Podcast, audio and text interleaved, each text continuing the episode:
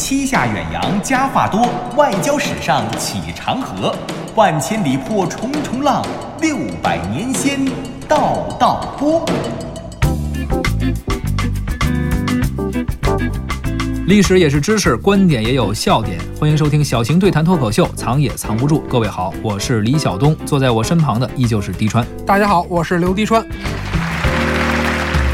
前几天啊、家里聚会，一亲戚家的孩子，也就上初中吧啊，他说最近看网络小说，说这太监呀，好像都都是反面人物，没有好人，特别坏啊，呃，构陷忠臣呀、贪污受贿等等这些事儿吧。他就问我说，太监是不是就没有正面形象啊？历史上有没有好太监呀？哎，怎么想起问你来了？你也不是研究这个的。是啊，我说这这这，你问我，我也不是研究这个学科的。关于太监的事儿、宦官的事儿，你得问你滴川叔叔去。哎哎，我怎么那么爱研究这个呀？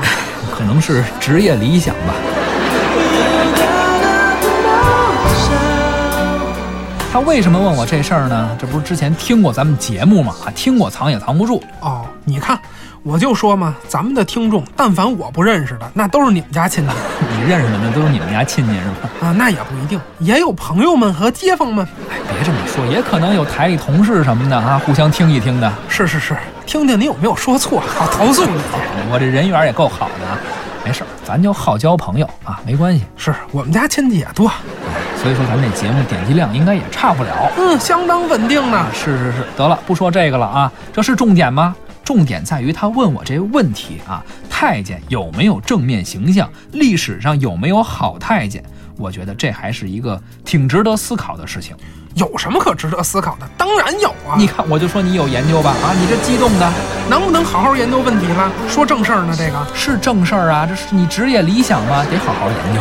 打住吧！为什么说太监里也有好人呢？就一点啊，哎，我听说过以行为划分人品的，就没听说过以职业划分人品的啊！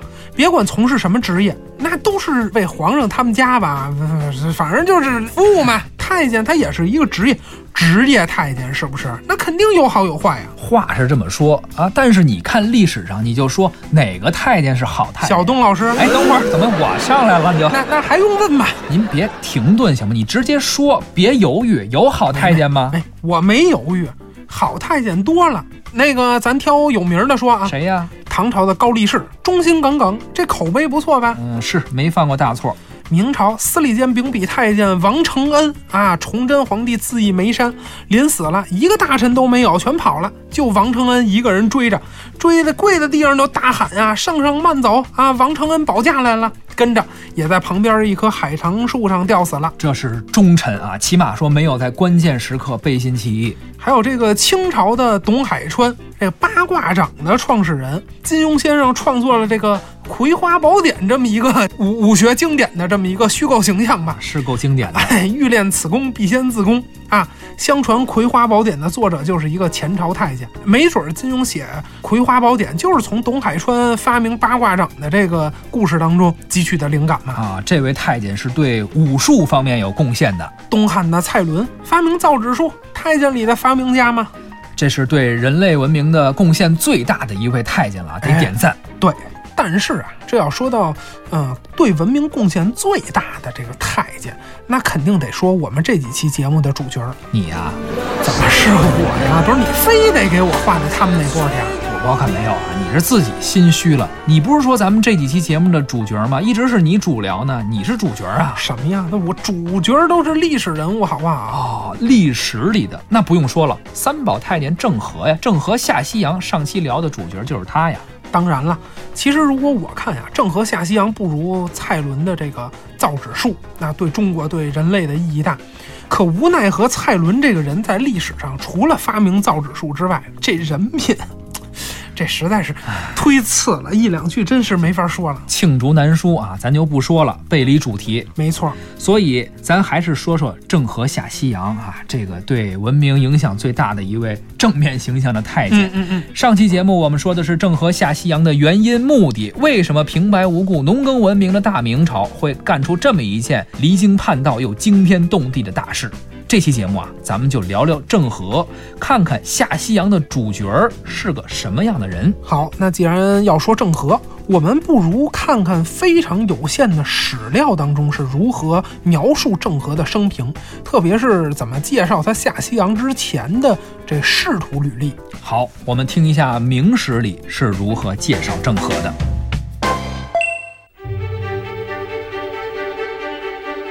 明史郑和传》云：郑和，云南人，是所谓三宝太监者也。初是燕王于藩邸，从起兵有功，累擢太监。成祖疑惠帝往海外，欲踪迹之，且欲要兵抑郁，使中国富强。永乐三年六月。命和及其柴王景洪等通使西洋。《明史·郑和传》中有如下记载：郑和，云南人，就是世人所说的三宝太监。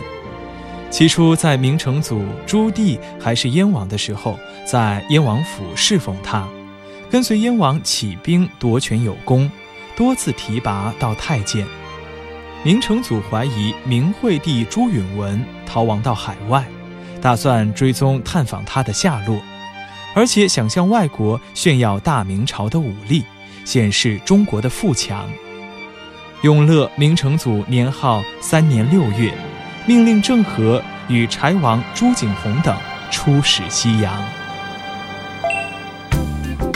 明史·郑和传》中的介绍实际上是相当简短。是说回到刚才那个问题啊，历史上呃有没有好太监？为什么这个问题挺值得思考呢？就是因为在中国古代，恐怕从党锢之祸开始，太监与文人士大夫之间就形成了天然的两个政治集团啊，势同水火。而写史书的人，文人、嗯士大夫，嗯，于是，在他们的笔下就很难说季节太监有什么好，只会说不断的去完善，甚至添油加醋说太监的坏。所以这就造就了今天，造就了古往今来，在太监集团退出历史舞台之后，我们眼中的太监全都是什么残暴啊、贪婪呀、奸诈呀、阴损呀、生理残疾呀、心理变态的这样一个负面形象。是，就是被他们给写的啊。嗯咱们还说回到三宝太监郑和，你看看郑和这种重要的人物，关于他的生平介绍竟然就这么少，特别是关于他童年、他出身的那些介绍，居然只有三个字“云南人”就完了。除此之外没有别的了，这就反映出一个非常典型的问题，因为郑和功劳大呀，而且确实没干过坏事，所以后世的史官也不能说杜撰什么，那怎么办呢？坏事儿既然我不能给你瞎编乱造，嗯，那好事儿我少写一点还是能做到的吧？哎，明明你这材料都够了，符合条件，但一帮所谓的专家就是不给你通过。哎，你这怎么你怎么知道我有这种悲惨的评职称的经历呢？我没说你，我说我自己。啊是吧？啊，都经历过，正常，都是人生中的一些小挫折嘛。对，都过去了，咱也当专家好几年了。我说回来啊，史官可以这么干，我们藏也藏不住，不行。嗯，我们这节目得把那些藏着的东西都给翻出来。就好比说郑和吧，郑和为什么能够成为航海家呢？这绝对不能不提的就是他的家庭出身。哦，家庭出身不一样，家里边是常年出海是吗？有这基因，有有家传是吗？没没没听说过啊！刚不是说了吗？人家生在云南，那有海吗？啊，那洱海不是海吗？那还有丽江呢，这都不能算啊！哦，丽江也不算江是吧？这个什么是家庭出身呢？嗯嗯啊，郑和的家庭出身真的是不一般。哦，以前啊，大家只知道郑和，还真不一定知道他家里边的事儿。嗯，我也是头几年去云南出差才注意到，原来郑和是云南人。哦，怎么了？你是碰见他们家的老人了是啊吗？倒也没怎么没碰着啊。明朝的云南未经开化，汉人定居本来就少。很多朋友去过丽江、幕府、土司管辖的地域大，中央政府管辖的地域小，一直到清朝，其实都是维持这个样子。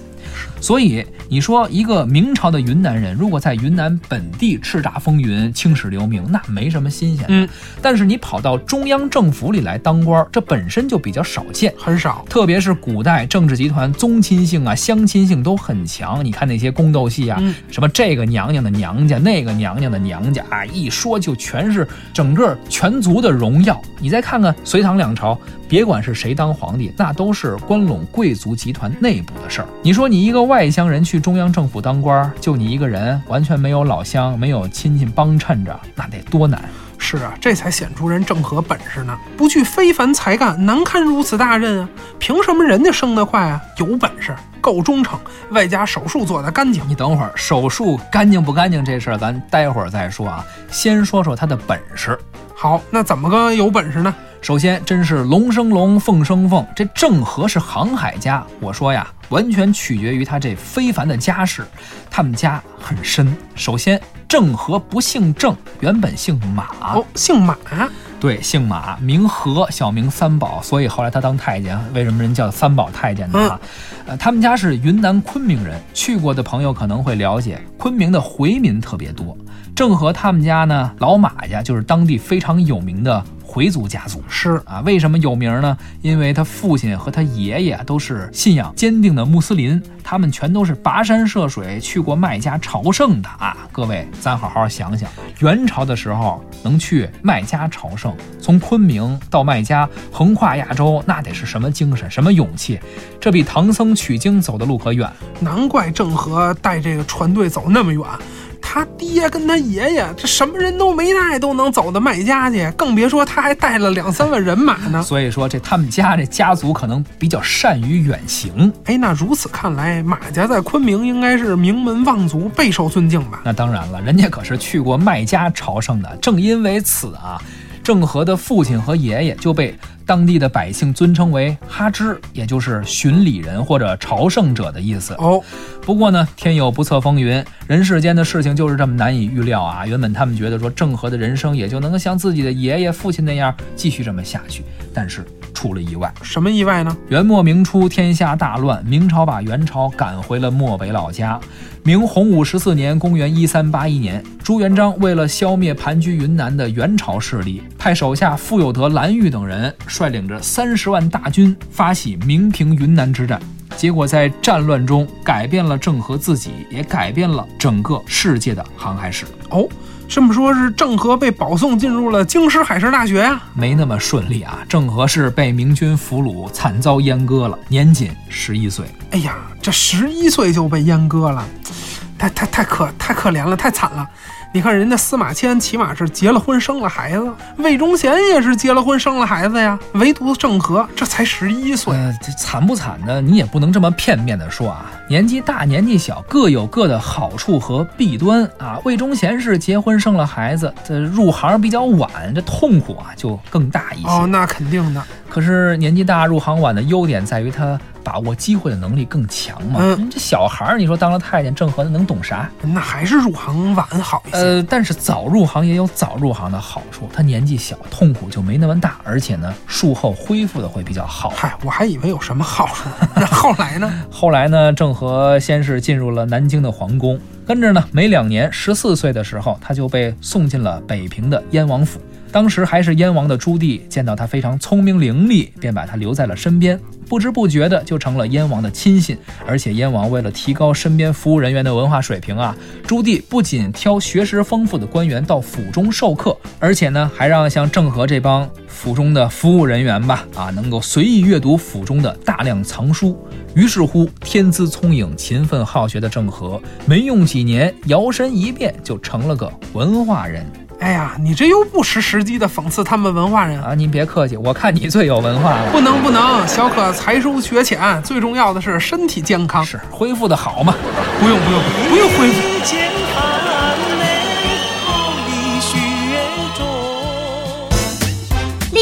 是知识，观点也有笑点。历史上的太监都因何留名？东厂西厂到底是干嘛的？郑和原本不姓郑，中途改名是为何？下西洋的始发港为何选在刘家港？这个藏也藏不住。聊聊七下西洋的往事，看看乘风破浪的宝船。读了书的郑和对于燕王忠心耿耿，更是受到重用。不过，郑和的人生真正的崛起，其实还是跟当时的历史背景分不开。嗯，一三九九年，靖难之役爆发，当时还叫马河的郑和啊，在当时河北的郑州啊，注意啊，是当时河北的郑州，就是今天河北省任丘市北面啊，不是今年咱说河南省那个郑州。那在这个地方怎么着了？立下了战功啊！因为郑和的战功卓著，靖难之役之后，朱棣渡江到了南京，论功行赏啊，在南京御书“郑”字赐给了啊马和啊，于是就改名叫了郑和，以纪念他的战功。于是从这一天开始，马和就改名叫了郑和。哎，真是一步步越来越高，这个职业生涯迎来辉煌啊！你又羡慕了是吧？哎，不能够，不能够。跟着又过了两年，永乐二年，也就是公元一四零四年的大年初一，永乐皇帝升郑和为内官监太监，正四品，史称三宝太监。哎，说到这儿啊，顺便介绍一句，明朝建立了中国古代最为庞大的宦官组织，比如大家都很熟悉的东厂、西厂和锦衣卫，合称厂卫。哎，咱们在影视剧中啊，经常听见什么东厂、西厂，但是具体是干啥的？这两个厂又有什么区别？可能大家并不了解。东厂，这是官署名，也就是东极市场，中国明代的这个特权监督机构、监察机构，也是这个特务机构和秘密警察机关。东厂是世界历史上最早设立的国家特务情报机构，其分支机构啊远达朝鲜半岛。你看它这个就非常的，嗯，这个范围很大了。对。那西厂是什么呢？西厂是明朝特有的这官署名称，全名叫西级市场。它的权力啊，其实是超过了东厂。西厂呢，直接听命于皇帝，不受其他任何机构和个人的节制。不过呢，西厂作为一个非常短命的特务机构，前后啊只有两任提督，也是非常有名，一个是汪直，一个是刘瑾。是，这就东厂和西厂，这么一听就基本上明白了。但是厂卫啊，名气虽然是很大啊，不过厂卫主要是由宦官出任的内廷的侦察机构，这些还，嗯，还算是后来的这个增设机构，还有一些原初就有的，比如说就十二监、四司、八局，这号称二十四衙门。那我算算啊，十二加四加八啊，是二十四个。哎。这些就是在厂位之前就已经有的宦官能够充任的官职，嗯，这些机构没有东厂和西厂的，对对对，就是郑和所出任的，也就是这十二监当中的其中的一个，就是内官监。这十二个都有哪些呢？哎，嗯，有哪些呢？有很多可能我们都很熟悉，经常能听得到。嗯，这十二监是什么呢？司礼监、内官监、御用监、司设监、御马监、神功监、上善监、上宝监、印绶监。直殿监、上衣监、都知监，哎，有一些咱们听着应该并不陌生啊。你像司礼监，这权力最大。司礼监掌印，到了明朝中后期，甚至可以代替皇上批阅奏折。朱批啊，王振啊、刘瑾、冯保、魏忠贤全都担任过司礼监掌印。还有一个内官监，哎，这刚才咱们说了，郑和领导的这个机构，《明史职官志》记载。内官间掌木石瓦土搭材东行西行油漆婚礼火药石桌及米盐库营造库黄檀库凡国家营造工事陵墓，并铜锡装帘器用及兵印诸事。哎，这个就相当于外廷当中的工部，那它的职能呢，可能更接近于今天我们的建设部。呃，还有哪个监大家比较熟悉呢？比如上善监吗？听名字，韦小宝供职的那个地方。是看过《鹿鼎记》的电影或者读过相关小说的朋友都知道，韦小宝供职的上善监，听名字就知道了，是掌管皇帝及宫廷里的膳食和筵宴的机构啊。在什么地方呢？今天北京故宫东边的齐河楼南巷。志德北巷北河沿大街之间，民政部的北边，市中心，这是呃故宫附近吧？现在最高人民检察院办公地就是明朝上善间的旧址。二十四衙门各有各的用处，各有各的职责，各司其职，咱就不一一介绍了。反正年少宽仁的建文帝失踪了，战功赫赫的郑和也就发达了。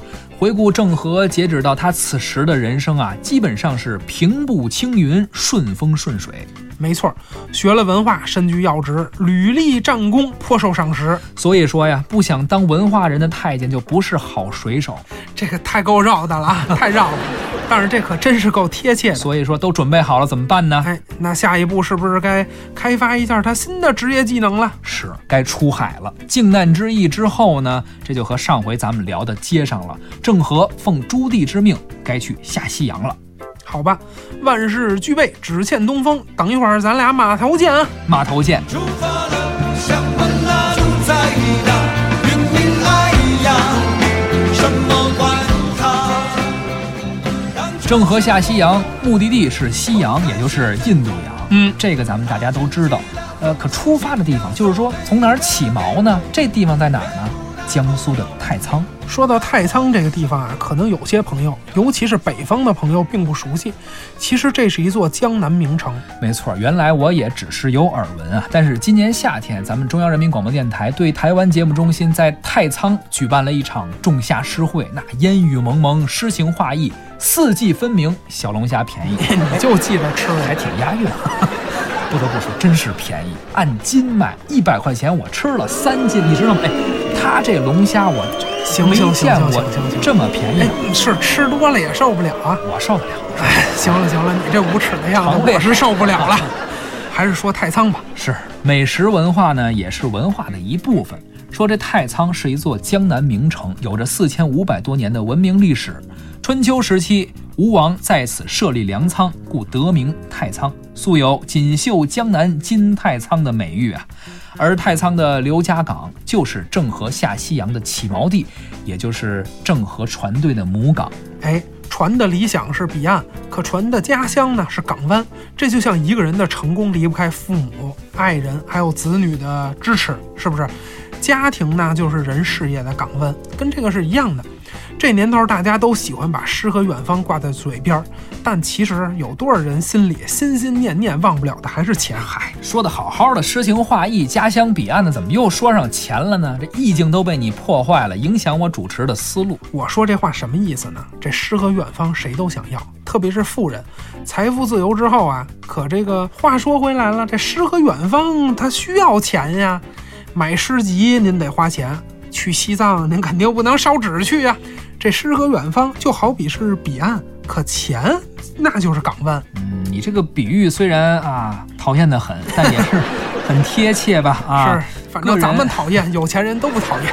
个人有个人的小理想，那帝国也有帝国的大彼岸。你想去西藏旅游啊？那你得休假呀，你得花钱呀。而明朝想让全世界都知道大明，建立以大明为中心的东亚、东南亚以及印度洋沿岸的一个新秩序，那确实也得花大价钱。兵马未动，粮草先行。是，所以说江苏太仓的刘家港为什么能够成为郑和船队的母港呢？其实道理很简单啊，我总结了一下，大概有二十六个原因。大大大哥，大哥，大哥，咱能简单点吗？就不一一说了啊，对，说干货。挑重点，我就说其中十六个重点了。哎，您等会儿，您这个跑这儿做报告来了？咱这节目收听率刚上来这一点儿，又让你搅黄了，差不多得了，啊，不让你痛说自己家史。行吧，那我就说六个重点吧，这可不能再少了我啊。操，老天爷，这也够瞧的了，简单点儿吧。哎，都很简单。首先呀、为什么说刘家港成为母港了呢？明初的时候，刘家港是元朝中国第一大港口，哦，因为位于长江口，又紧贴着海岸线啊，所以说海洋之金侯，江湖之门户啊，有六国码头和天下第一码头之称。是可以连接海运和内河航运嘛？所以说呢，配套设施很重要，而且呢，它是深水港。像郑和这种宝船啊，他们用的宝船那都是航母级别的船啊，别的地方根本停不了。那第二个呢？第二个刚也说了，太仓叫金仓嘛，江南鱼米之乡。古往今来的战争啊，外行讲战术，内行看补给。这航船啊，要是远行啊，就得看它的粮食储备量。明洪武二十六年，太仓扩建了南郊海运仓，因规模巨大，号称叫百万仓。哎，粮食有了，那第三呢？第三个原因是什么呢？人才。太仓地处东南沿海，自古以来呀，本地人搞航运就多，招聘个水手啊、船老大呀，很方便，人都是干这个的。所以说，郑和的船队很多员工都是太仓人。是，沿海打鱼的多，内陆种地的多，草原放羊的多，这人才的区域性分布很明显。是。那第四点呢？第四点啊，还是因为太仓是沟通内河航运和海运的一个交汇点。所以说，这地方是全国、全世界商品的集散地啊！采买远洋的航行的各种物品啊，后勤保障的成本比较低。明白了，这是小商品的海洋购物的天堂 啊！保不齐还有个免税区，这地方我也很喜欢嘛。第五点，明朝是两都制。去年咱们聊过，嗯，明成祖靖难之役得了天下之后呢，营建北京的皇城，但其实当时南京还是宪法上的首都，北京啊算是陪都啊。太仓这地方大家都知道，今天隶属于苏州，而这地方呢离南京也不远，所以既方便朝廷和郑和的船队之间进行联系，同时呢海外朝贡来的东西啊，皇帝也能第一眼见着。哎，看见了吗？古往今来都一样啊，谁收快递都着急，皇上也一样，何况这还海外代购呢？嗨，最后一点，最后一个原因，这个也很重要。太仓周围啊，当时是造船业非常的发达。嗯，南京有一个龙江船厂，也叫龙江宝船厂，或者叫宝船厂。咱们现在都知道，郑和船队的船叫宝船，就是因为这个船厂而得的名。哦，那这个龙江船厂现在还有吗？船厂现在是没了，不过船厂的遗址还有，就在今天南京市鼓楼区三岔河附近。这是中世纪世界保留最大的皇家造船厂的遗址。为什么叫龙江呢？因为当时明朝的时候，这地方离当年南京的龙江关，也就是现在的下关很近，所以得了这个名字。哎，熟悉中国近代史的朋友肯定对这个地点是不陌生。记着第一次鸦片战争，中国为什么投降吗？啊，打了好几年，为什么忽然就投降了？就是因为。那个英国的军舰封锁了南京下关江面，就是这个下关。清政府害怕英军封锁江面，梗阻漕运，阻断南北经济大动脉，引发北方的粮食危机，进而引发全国的经济危机，所以权衡利弊，哎，得签合同。没错，当年的宝船厂就是在这个南京的下关，这地方西接长江，东临秦淮河。明李兆祥《龙江船厂志》记载，洪武初即都城西北隅空地开厂造船。可见啊，建立宝船厂的时候，这地方还是一块空地呢。那其实，在太仓周围，除了南京这个龙江船厂，也就是郑和的宝船厂的生产厂家之外啊，因为这地方自古以来就是海运和内河航运非常发达的一个地方，是，所以沿江周围还建了很多很多民营的小船厂吧。啊，那这么多小船厂、大船厂，它比较方便，说未来郑和的船呀进行保养啊，换个零件等等，补充耗材什么的比较方便。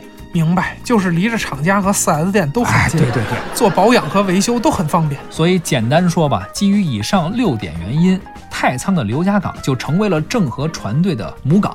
因此，六百多年前，明成祖才令三宝太监郑和率领两百多艘海船，二点七万多人从这里出发。远赴重洋，完成了中国古代历史上规模最大、船只最多、水手最多、时间跨度最大的远洋航行——郑和下西洋。哎呀，真是不容易啊！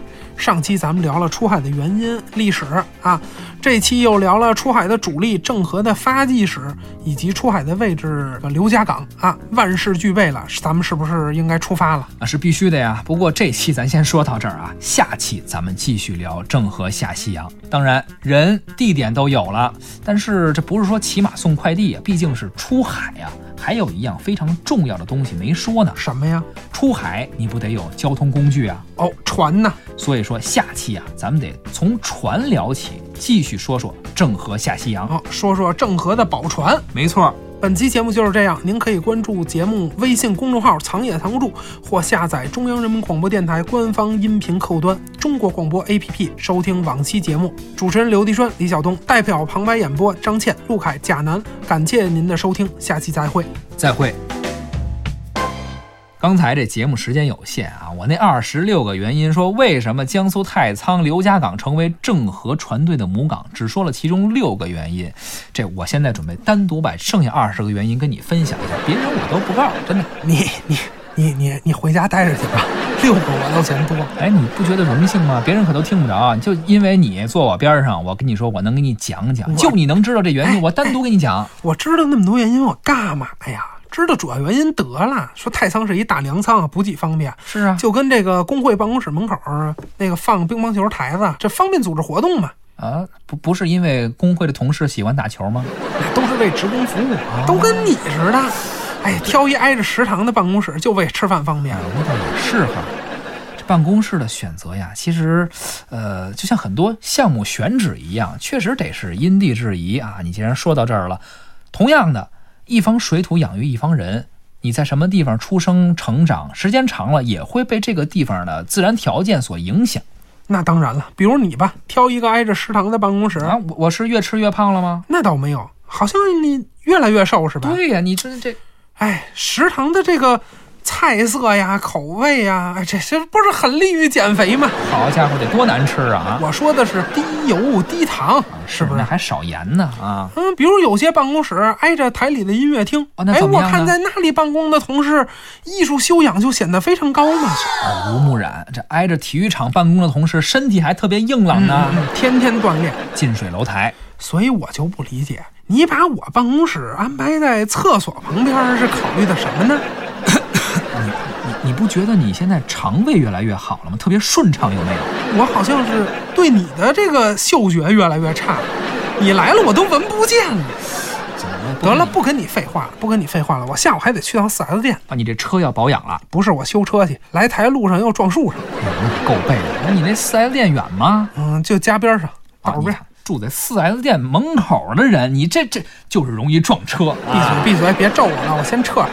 路上慢点，好好修车，慢点开啊。哎，这这炸炸馅儿怎么是松了呀？